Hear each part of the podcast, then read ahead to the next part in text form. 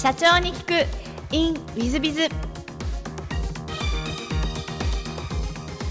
本日の社長に聞く。In ウィズビズは、えー株式会社プラスゼロ代表取締社長 COO えー森良太様でいらっしゃいます。まずは、えー経歴をご紹介させていただきます。東京大学大学院、えーの在学中に産業技術総合研究 CBRC にて統計や人工知能などのおまあ、研究をなさっていらっしゃいました。その後、ベンチャー企業にご就職。その後、現在のプラスゼロ様にご,、えお入りになり、プラスゼロの代表取締役社長 CEO にご就任され、そして2022年、えー東証グロース市場、えー前のマザーズ市場ですね、グロース市場に上場されています。上場企業の社長様でいらっしゃいます。えー森社長様、本日はよろしくお願いいたします。よろしくお願いいたします。えー、とまずは、えー最初のご質問なんですが、ご出身はどちらでいらっしゃいますでしょうか？愛知県になります。えー、とその小学校時代はどんな少年でいらっしゃいます？そうですね。あの、まあ、愛知県の、まあ、い田舎と都市の中間みたいな住宅街にあの住んでいたんですけれども、あの、野をかけ、山をかけという ような形で、あの、自由にやっておりました。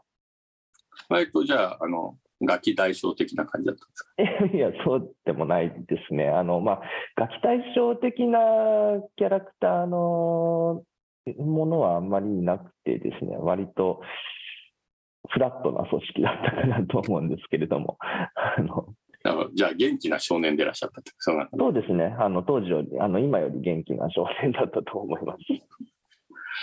えっ、と、中学も愛知県でいらっしゃいますか？そうですね、中学、高校、愛知県でして、あのまあ、全部公立の中学、高校だったんですけれども、はい、えっと、中学時代はあどんなことをして過ごしたなんて思いでございますか？あ中学の頃はあの部活動に特に熱心に取り組んでおりまして、あのカヌー部だったんですけれども、あのまあ、私の出身のところがですね、あの町おこしでカヌーに力を入れておりまして、でそれで、そうですね、あの世界大会の誘致なんかもしていたものですから、あのカヌー部なんかがあの学校にあるようなところでして、まあ、そこであのカヌー、レーシングカヌーっていって、あのスピードを競うものなんですけれども、まあ、それに取り組んでおりました。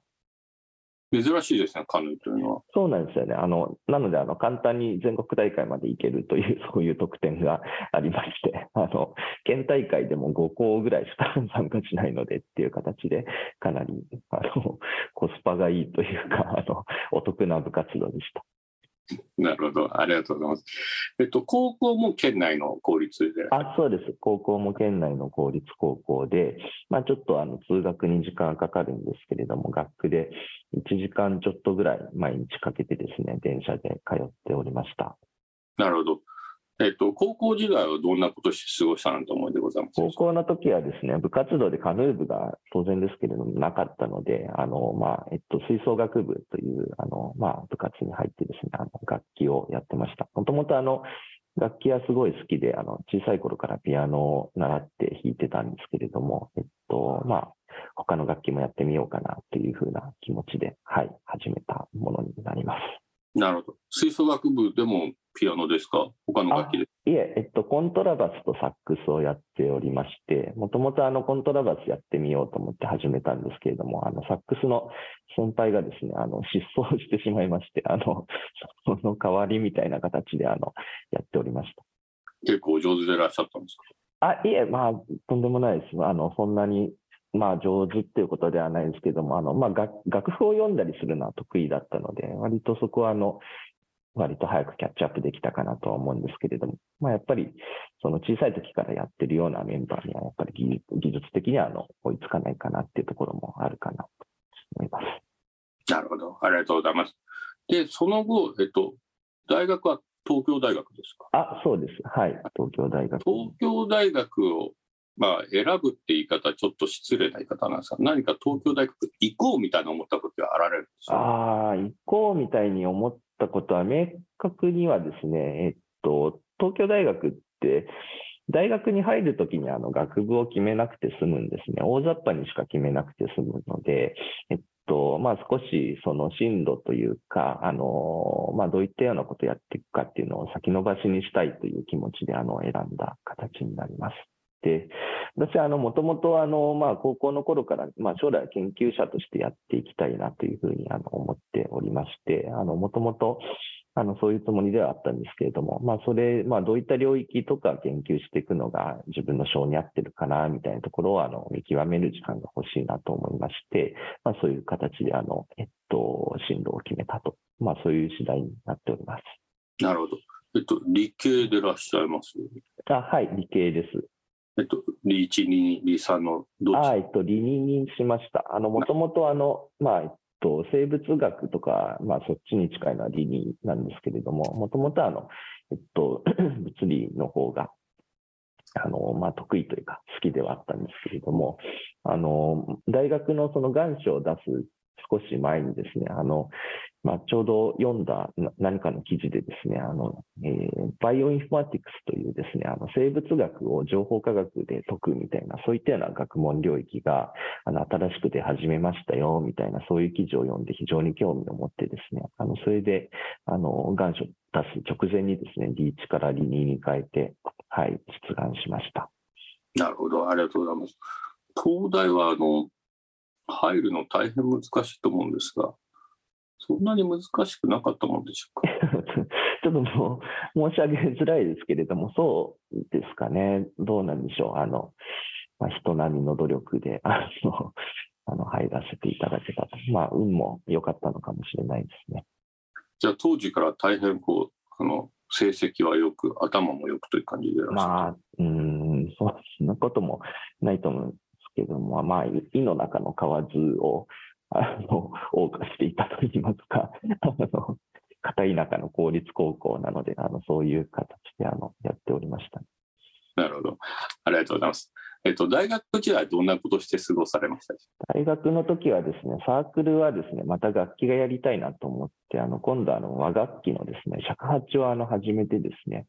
あの、あジャズのサークルにも入ってですね、あのジャズであの尺八を吹きたいという、そういう構想だったんですけれども、まあ、早々にあの、まあ、アンプとかつければあのジャズでもあの吹けるなと思ったんですけれども、あのどちらかというと尺八の方に重きを置いてですね、あのまあ、大学時代はあの過ごしていました。で、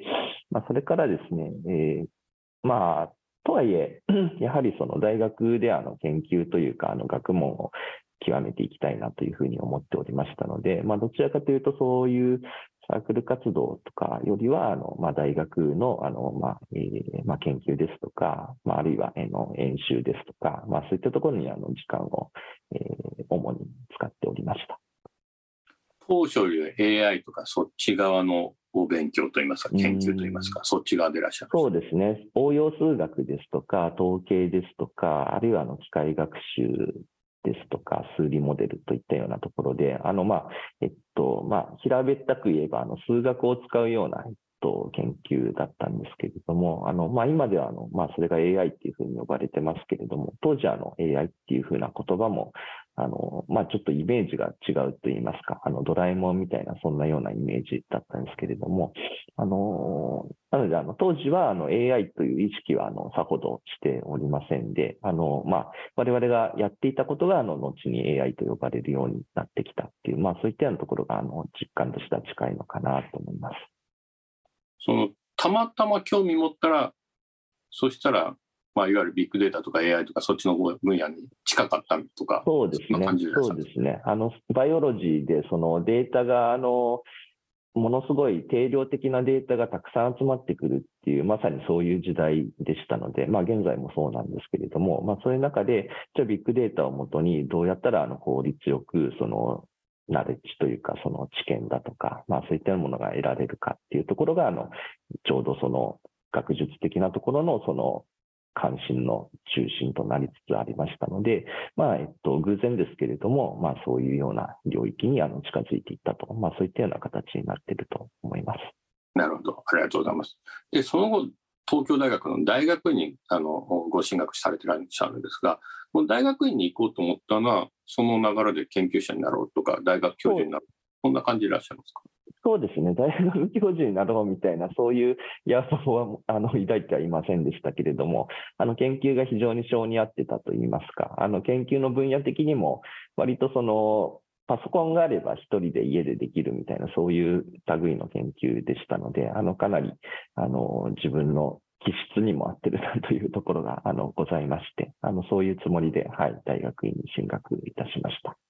なるほど。で、ここであの、産業技術総合研究所 CBRC も、もう、まあ、あの、まあ、兼務というか、両方というか、一緒にね、こんな感じでやってらっしゃったようなんですが、この頃の思い出なんて何かございますか？ああ、この頃の思い出ですか？えっと、そうですね。あの、大学院自体は、あの、あの、千葉の柏の葉にあったんですけれども、あの、CBRC が、えっと、お台場の方にございまして、ですので、あの、まあ、常にあの、お台場の臨海センターの方で、あの、研究していました。で、そうですね、お台場が近い分、お台場関連のイベントみたいなのが非常にたくさんありまして、あの、オクトーバーフェストですとか、あの、まあ、ボジョレーヌーボー試飲会ですとか、まあ、なんか飲んでばっかりって感じしますけども、あの、そういうなんか研究の本筋とは関係ないところの印象が非常に強いっていうのと、まあ、あとはあの、まあ、研究的な話で言いますと、割とその、まあ、いろんな所属バックグラウンドの人がたくさんあの集まってくる組織でございまして、本当にいろんなこと研究されてる人といいますか、あのコンピュテーショナルバイオロジーなんですけれども、あの、まあ、それの、あの、専門家が非常にたくさん集まっておりまして、あの、まあ、学術、学問的にも、あの、非常に、あの、好奇心くすぐられるような環境であの、全く飽きもせずという形であの続けていられました。なるほど。ありがとうございます。で、その後、ベンチャー企業にご就職というふうにおっしゃってらっしゃいましたが、何かそのベンチャー企業にあの行こうみたいな、大学教授にならずに、そっちにあのきっかけというのは何かあられたんでしょうか？そうなんですね。あの、きっかけ非常にありありまして、えっと、もともとあの在学時にですね、あのそこのベンチャーであの少しあの協力みたいなことをさせていただいておりまして、でそこでですね、あるアプリケーションを作る、あの、えっと、お手伝いですね、あの、スマホのアプリですけれども、まあ、それを作っていたんですけれども、まあ、そこで、あの、アプリがいまいちあの、できたものの流行らなかったみたいな、なんかそういうことがございまして、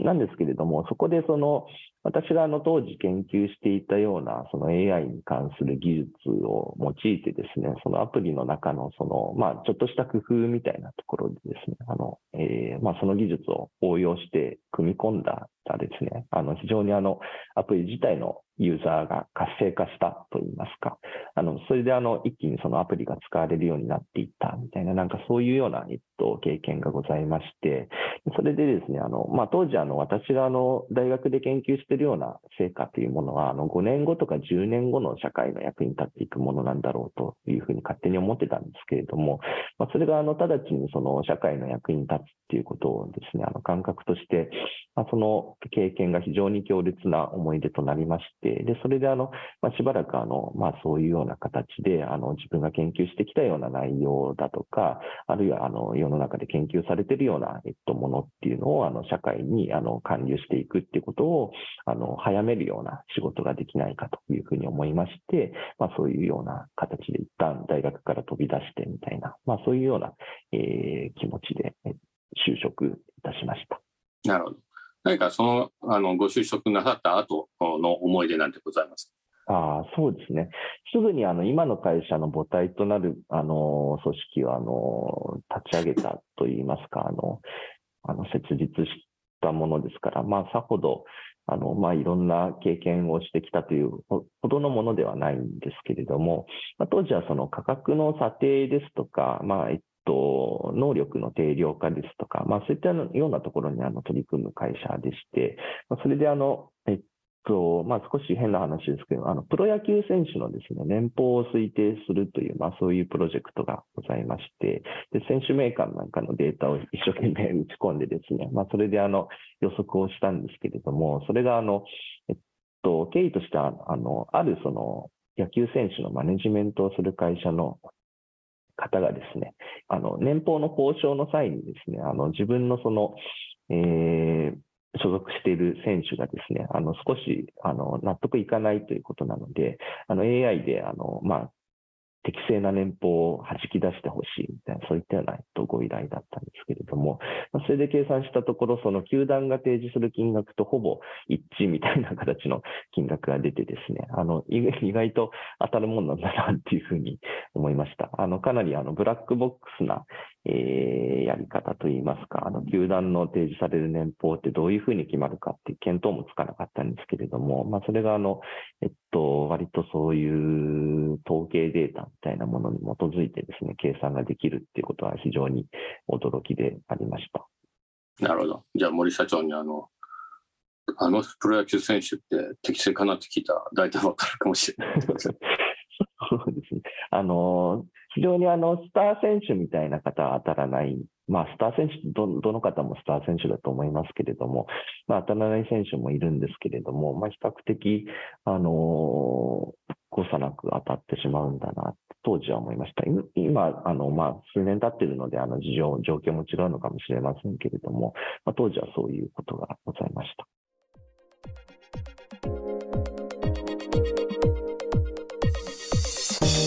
3分コンサルティング。ウ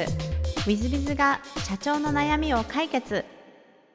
本日の3分コンサルティングは2023年新年一発目ですので企画を変えましてどうなる2023年日本経済世界経済と題してお送りしたいと存じます。私新谷が2023年はどうなるかの予想を少しだけお話ししたいなと存じます。合ってるかどうかは分かりません。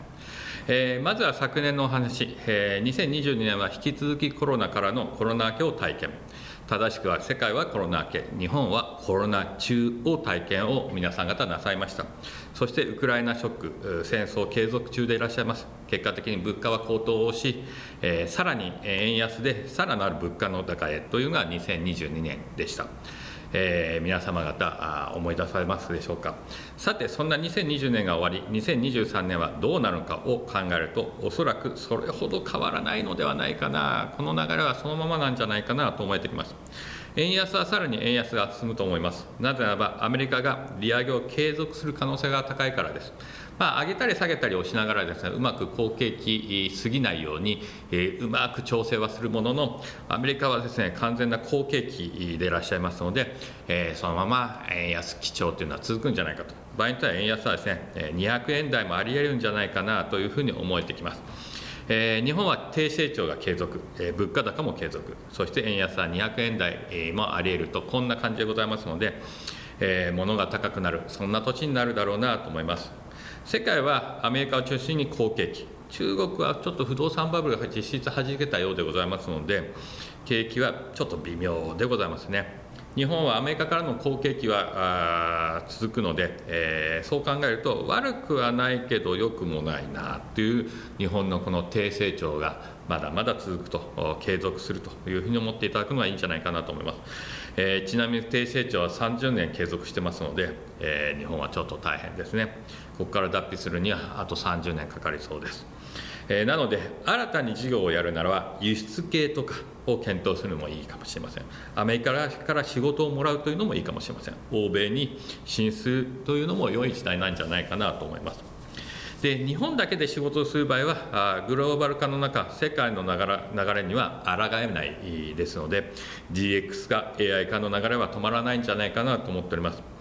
そのため全企業様 DX、AI を検討せねばならないというのが2023年です。この推進を加速させることで、すべての企業にお願いしたいです。DX、AI をお願いしたいなと思ってます。2023年はすでに DX や AI 化を加速していらっしゃる方がさらに加速へ、その他の多くの企業様は DX や AI 化元年にしていただきたいというふうに思います。まあ、リアルと DX とかリアルと AI の組み合わせを考えていただきたいその概念にしていただきたいなというふうに思っております、えー、新しい事業を始める前も DX とか AI とか意識してほしいなと思います。またあとですね、えー、少子高齢化も加速していきます、えー、高齢者と言われる60歳以上の方々の、えー、個人金融資産が1200兆円あるというふうに言われています。預貯金50%の600兆円の現金が眠っています。そこを狙ったビジネスのおすすめです。えー、ますます、えー、介護等のビジネスは普及するというふうに思われます。そこに DX とか AI をかけていっても面白いと思います。世界と比べ日本は人口減少で少子高齢化でございますのでビジネスのやり方は世界と日本では変えていくべきだと考えるべきだというふうに思います。その点もご注意いただきたいと思います。えー、日本で成功しか世界でも成功するとは限りません。日本は日本世界は世界です。やり方も考え方も変えていきましょう。日本スタンダードは世界では通用しないと思っていただきたいと思います。海外でのビジネス展開は世界基準で考えていくのがよろしいんではないでしょうか。さらにえー、宇宙のビジネスがですねどんどんどんどん始まっておりますね。これも加速していきます。もっともっと増えてくると思います、えー、ですの宇宙も注目だというふうに思っていただければと思います。宇宙ビジネス注目してください。さあ2023年皆さんのビジネスが発展する年になることを願っております。皆様頑張ってまいりましょう。えー、本日の3分コンサルティングは2027年どうなる？はここまで、えー、また来週。